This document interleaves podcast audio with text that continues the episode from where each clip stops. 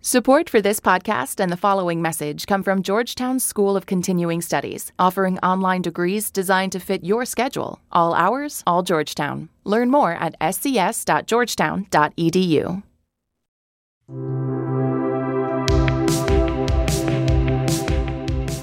Hey there, before we start today's show, we want to tell you about NPR One. It's an app for your phone, it has stuff to listen to on it. Kind of like Pandora for public radio. You can listen to uh, podcasts, different stories that you like, and as you make different choices, the app adjusts to suit your preferences. The beauty is it uh, gives you the illusion of choice when clearly all of our actions and the shows we listen to have been preordained by fate. You can find NPR One in the App Store, NPR O N E. Uh, any attempt to um, battle fate by saying, you know what, uh, maybe I will choose, even though I was about to listen to the TED Radio Hour, I will choose to listen to Fresh Air instead. That choice, even though it feels like a rebellion against the path you were on, uh, that that rebellion was is the path. Nothing is real. Not even NPR one. This tale was foretold in the old Greek myth of Invisibilia.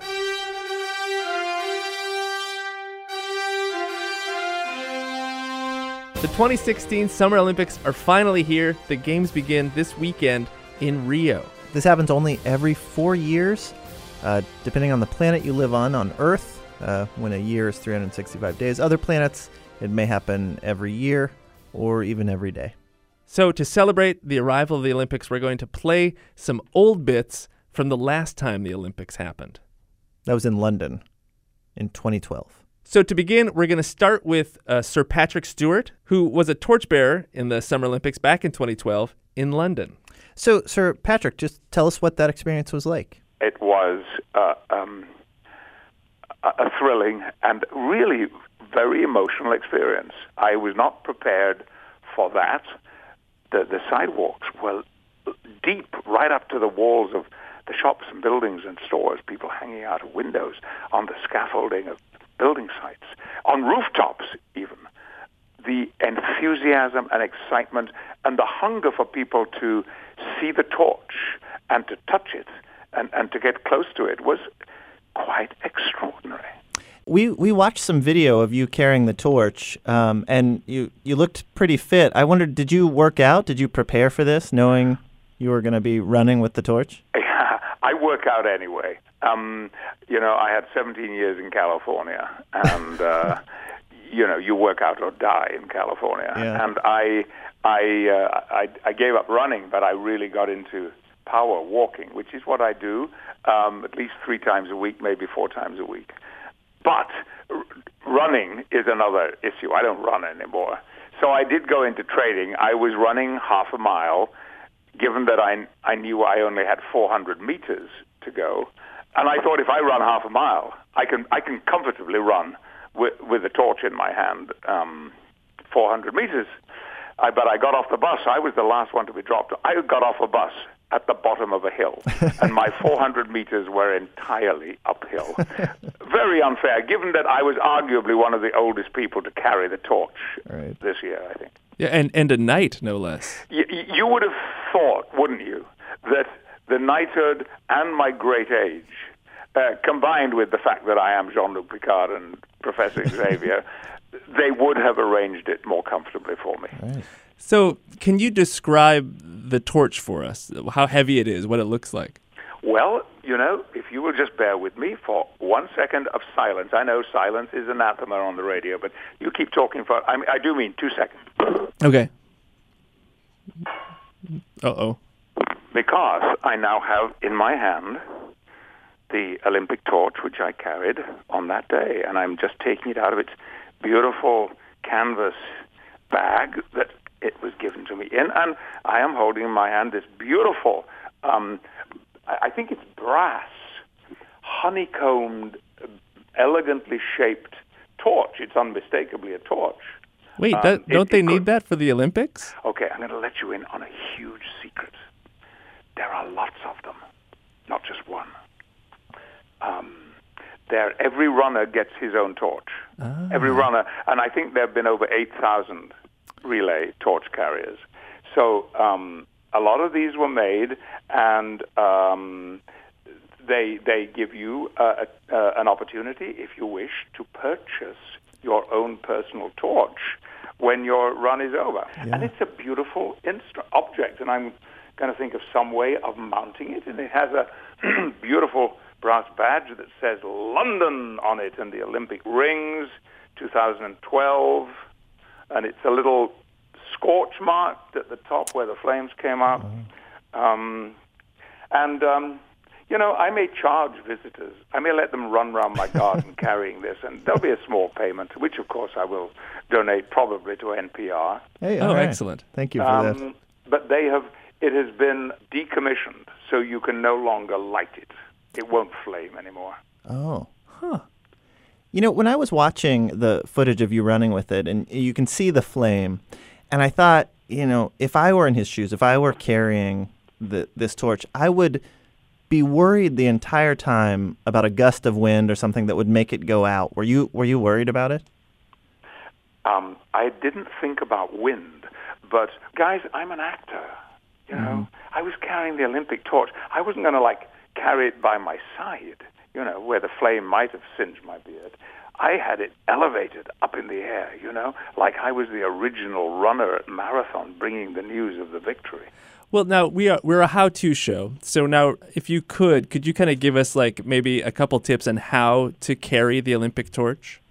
Um, yes. First of all, with gratitude, I would say that you're doing it at all.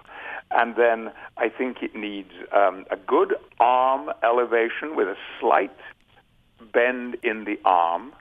But for safety reasons, you need to have it well above your head. Mm-hmm. However, I would recommend, you guys are young, aren't you? You're really youthful. Oh, yeah. You, you could probably keep the torch in the same hand. I had to switch hands two or three times because I'm holding it in my hand now, and I would say it weighs. Um, I would say it weighs six pounds. Oh, all right. Okay. You're So, not yeah. impressed, are you? I can hear you're not impressed. Well, you're gonna feel that after some distance, I would think. Exactly. And I would say maybe the one other piece of advice I would give, and I think this is very important, try really hard not to fall over. Hmm. That that seems good. Yeah. I, I think so. I think perhaps that's maybe the best thing that I can pass on to any of your listeners who find themselves Olympic torchbearers in the future. Future, try and stay upright if possible. Uh, is was there anything they the Olympic organizers told you that you couldn't do while carrying the torch? Ah, well, indeed, um, we all of us signed four pages of restrictions. I one thing I think when you're carrying a torch. If you were to see maybe an elegant woman pull a cigarette out of her purse, are you allowed to walk over to her and say, "Let me get that for you"? Only in your dreams. Yeah. No, all of that is really frowned on. Uh, I, it is it is there as a symbol of the uh, Olympic flame carried from Athens, and the flame stays alight all the time. Yeah. Um, even I was the last one to run before lunch, so instead of transferring the fire from one torch to another torch, it was transferred to an oil lamp, um, like a miner's, like an old-fashioned miner's oil lamp, and that was kept burning all the way through lunch, and then the next torch was lit off the oil lamp, and so on, and and um, and I I find that a rather beautiful and touching symbol, the idea of the eternal flame. Yeah. Well, Sir Patrick, thank you so much for talking to us about this. Can I ask you one dorky question? Oh dear. Yeah, here it comes. hmm Let's say you had a sewing machine and it was broken and you took it to the repair shop. What would you tell the repairman? What instruction would you give him? Um, I would say this is a sewing machine. It doesn't sew. Mm-hmm. Make it sew. Yes. Well, again, Sir Patrick, thank you so much for your time and uh, thank you for uh, carrying the torch for the Olympic Games. Uh, it was a, a, a great thrill. I shall never forget it, and I've enjoyed talking to you. This Friday in Rio is the opening ceremonies. Everybody loves watching the giant spectacle. This always is. A lot of excitement. One thing that you should be on the lookout for uh, are athletes gathering up side by side in little semicircles as they walk around the track. We, we can tell you why they're doing this. Our old producer Blythe spoke with U.S. 10,000 meter runner Matt Tegenkamp in 2012. You are stuck on the infield for like, I don't know, four hours between the procession and uh, actually on the field, and you have nowhere to go you obviously are staying hydrated and have lots of fluids and realize that it's hot out and you're on your feet forever. And uh, oftentimes you're finding yourself having to go to the bathroom uh, about an hour into the event. And uh, there's really, I mean, there is absolutely nowhere to go. Either people make uh, kind of shields around the person that kind of has to go to the bathroom on the field. Okay, wait. So, so you're saying people like kind of create a half moon, or how, how does that work? Like a full circle? Like a half moon. Usually, if that starts, you'll see a bunch of people running towards you to uh, to kind of take part in uh, relieving themselves. right, right. So, so what was the uh, specific way you got around that? Yeah, and so Dathan um, Dathan Ritzenheim, who's actually uh, also on the 10,000 meter team here in London, with his experience in 2004 and 08 he came prepared with uh, these like bags of uh, like gel inside of them and basically it was uh it just absorbed any fluid.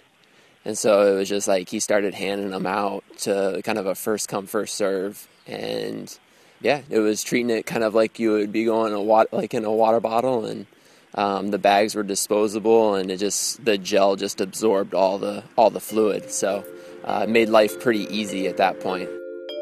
So you'll watch the opening ceremonies. You'll see these little walls of athletes, and you'll know all that's happening is they're concealing people peeing into little pee bags. Yep, we've just blown their secret. All right, let's move on to what you should look for in gymnastics. One thing is little bottles of honey. We spoke to Geoffrey Fowler before the 2012 games. He's a reporter for the Wall Street Journal. So I was attending the U.S. gymnastics Olympic trials at the end of last month, the beginning of this month in San Jose. And I got what was possibly the best and worst seat in the house, which is right in front of the parallel bars. Yeah. I say it might have been the worst because um, I was under a constant sort of snow of chalk from uh, the guys as they would go up there and prepare their bars or do their routines. It was there was chalk flying everywhere and it was all over my screen and I couldn't see anything. But it was also kind of the best seat in the house because I really got a front row uh, view of what these guys did to prepare um, to compete, to fly through the air like they do on those parallel bars. Yeah. And right in front of me was a little um, container that said that had a label on it that said honey. And um, and I started wondering what is honey, and I noticed a couple of honey bears in there, and some honey pots, and one other strange-looking tin. I just started asking questions, and um, the guys explained to me what it was all about. So, uh, t- tell us how they how how they're using the honey. So, uh, one of the most difficult routines that any male gymnast has to do is the parallel bars. So this is the routine, if you're not super familiar with gymnastics, where they have these two bars and on the same level, and they're flipping and flying through the air and swinging around on one arm, uh, and then they have to land uh, without jumping. And so it requires a particular kind of upper body strength and also the ability to hold on to the bar, sometimes with just one hand while you're swinging around through the air. Yeah. Uh, the, the gymnasts say that when they want to do that, um, they need everything, every bit of help they can get to keep their hands on those bars. Um, and so they've experimented over many, many years about what are the best kinds of tricks and tools they can use to keep their hands sticking on those bars. They had tried uh, uh, sugar water. They tried um, molasses, uh, pancake syrup. uh, but many in the U.S. said they really um, had settled on the best material was honey. So, so they're just taking this honey and, and rubbing it on their hands? Uh, not just on their hands. They're also rubbing it on the bars. The first step is to um, get a dab, kind of about the size of a quarter. You put that on your hands, and then you go up to the bar and you start slathering up the bar with that honey and you add a layer of chalk on top.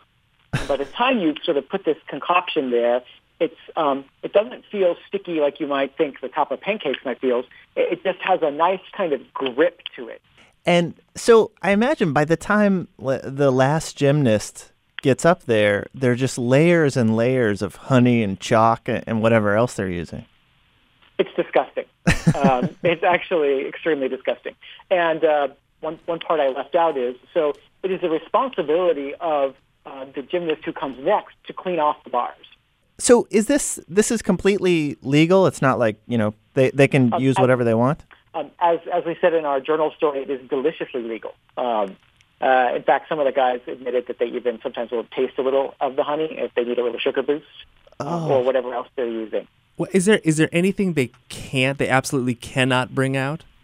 Um, not that I have heard anybody um, identify to me. I mean, I went sort of to the uh, International Gymnastics Federation based in Switzerland, which sets all the rules for gymnastics competitions at the Olympics and elsewhere. And they said they really um, don't have any rules. And the athletes I spoke to, um, although most of the Americans are honey men, uh, most of the athletes I spoke to said uh, that they had seen all kinds of stuff over the years. Um, one uh, had, had seen some beer being used, a kind of a beer sugar water mixture. Oh, Um, um, and then another uh, American athlete that I spoke to told me about how in the mid '90s he um, he melted down gummy bears and uh, and you know, made a kind of a goop out of them and, and used that to apply to the bars. so you're you're a Wall Street Journal reporter. Did you talk to any of these guys about uh, the missed sponsorship opportunities that they could be getting molasses and, and honey uh, endorsement deals? Well, I'll tell you, um, I, I was really surprised to find out that the honey makers had no idea that this was going on. I did speak with the National Honey Board, uh, which uh, oversees honey production in the United States, um, and they were pleasantly surprised um, and uh, said that you know we knew honey had many uses, but this was not one of the ones we knew about. Um, so um, keep keep your eyes peeled for uh, 2016. One more thing from Geoffrey that we didn't know about gymnastics: the outfits. Yeah, they are not uh, just for fashion. If we look at the leotards, at the women, they're often sort of sparkly and shiny because they think it helps the the uh, judges see them better. And oftentimes, uh, the men in gymnastics will often wear white pants. Not always, but they often like white pants, or they prefer white pants because uh, you can't see the chalk on them, which would give away if they've accidentally hit into the bar. There, there are a lot of people who don't take the sport of race walking seriously. Maybe it's the funny way they walk. Uh, but you, there's there's actually a lot more going on in, in the sport than than we realized. Here's Quentin Rew. He's competing in the race walk for New Zealand, um, and and he tells us that the walk looks funny because it has to. race walking is essentially just a, a normal walking sped up, and but to speed up, you need to, to use your move your body in, in a slightly different way, and that gives that distinctive lateral movement of the pelvis um, and the rotation of the spine and the and the locking of the knees and things. Um, and if you ask someone to walk as quickly as you as they can, um, just just a, a regular person who's never tried race walking before, if if you ask them to walk as quickly as they can, and quite often they'll do something quite similar to that, um, just without thinking about it, um, and that's just that's just a- a product of, of trying to go as fast as you can. Well, now wait a minute. Now, when people do that and they walk really fast, there are specific rules, right, for race walking that they would probably be in violation of. True, yeah, that's right. Um, so, so that, and particularly um, the one um, that distinguishes race walking from uh, regular walking uh, is, the, is that you have to land with a straight knee. So your your knee, so when your heel hits the ground, your front heel hits the ground, the knee has to be straight or locked, and it has to stay straight until you uh, the the leg passes underneath your body. Um, and so that's the one which, uh, when most most people are, are street walking, there is a bit of bend in the knee, um, which isn't isn't the case in race walking. And like you say, you'd be in violation of a of, of one of the rules of race walking, and, and you would be likely to be disqualified. So, Quentin, when uh, do you ever have this where you're uh, out and about and maybe you're late to an appointment or to a meeting and you don't want to run because there are other people around? Do you find yourself breaking out into a kind of a race walking thing? I think um, if I was not going to, if I if I was self be, feeling self conscious because and not wanting to run because there were other people around, I think I'd feel even more self conscious race walking. uh, I don't think that I don't think that would be a good way to be inconspicuous. So, Quentin, if I'm going to be watching uh, some race walking now, can you uh, give me some things I should look for as I'm watching the race? people in, race walking, and I, and I don't know exactly why this is, but but you get a lot more people collapsing in race walks than you do in say marathons. Hmm. Um, uh, you know, you still get people pulling out or slowing down or or throwing up in marathons, but um, but you don't get as many people just collapsing from from sheer exhaustion, and um, and so so in terms of a, a, a, spectator thing, it can be kind of heart wrenching and, and fascinating at the same time, watching these people trying to push through that barrier. Or um, and sometimes you can you can see that there's no way they can. Well, Quentin, thank you so much for talking with us. Thank you very much. It's been a pleasure to talk to you.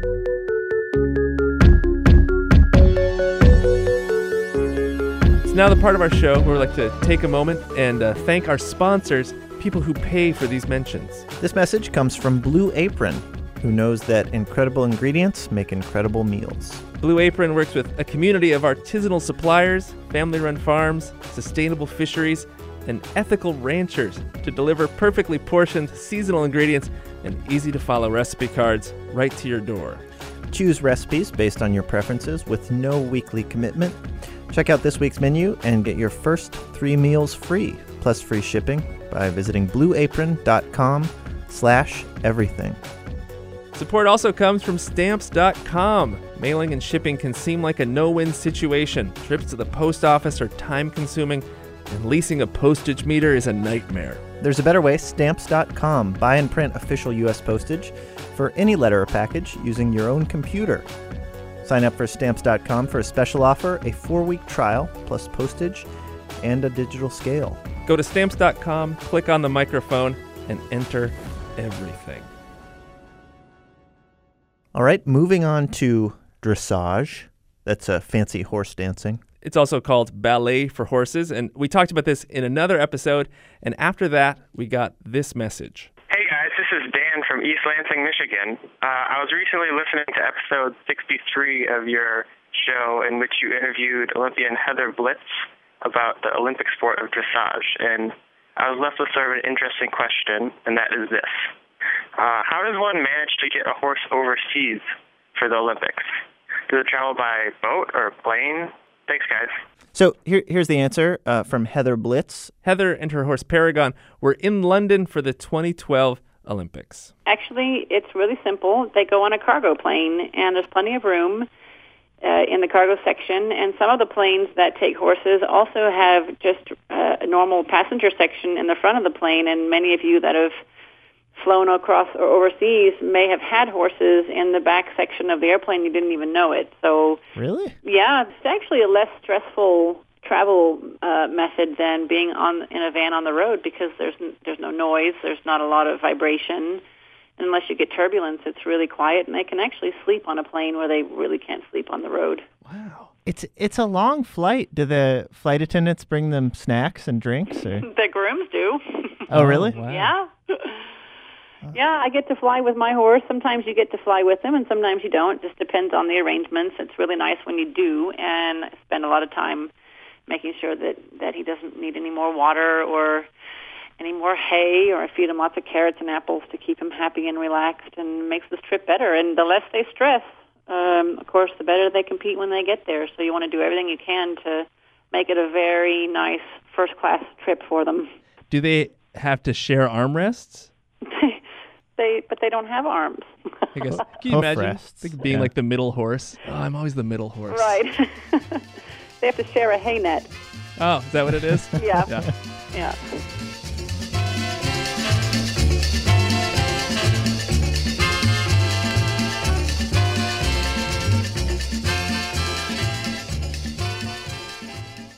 Hey, we have another sponsor this week.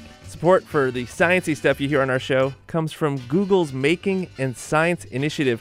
They've created what they say is a fun new app to help budding makers and scientists measure and explore the world around them. That app is called Science Journal, you can learn about it and find hands-on activities and more about the Making and Science Initiative at g.co slash science journal app. Or if that link is is uh, tough to remember, you could Google it using one of our sponsors, Google.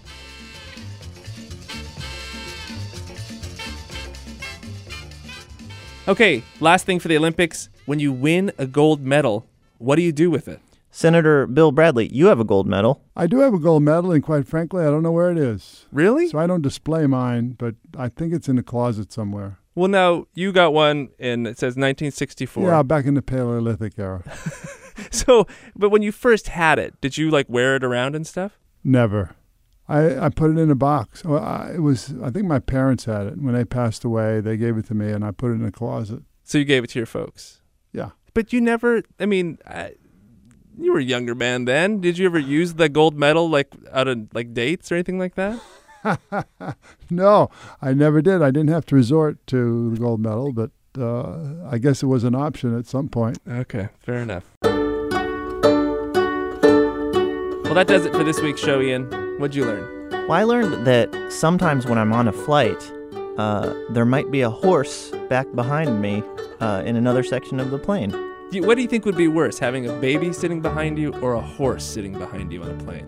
I bet if you're a horse, you, you're always complaining about legs room. Like, why did they charge me extra for legs room?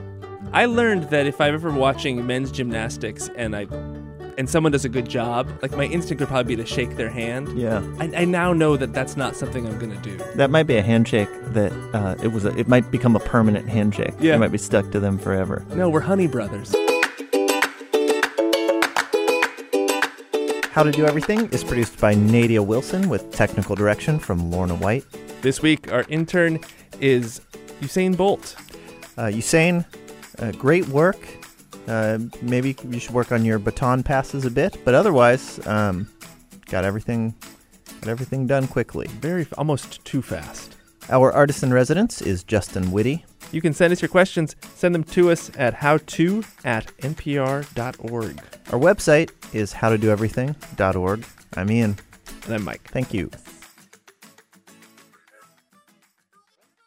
Well, you've made it through this episode of How to Do Everything. In record time, too. Um, and if you would like to keep listening to something rather than watch the games in Rio, you could listen to the Ask Me Another podcast. Got games, trivia, puzzles, Loudon Wainwright. All the things you want to hear about, you can listen to on Ask Me Another. It's like trivia night, but a lot more fun. Play along now at npr.org slash podcasts and on the NPR One app. What's the Olympic motto? Bigger, fa- faster, longer. St- uh, Is that the Olympics? Do it, make it. Do it faster, makes sense. Hour.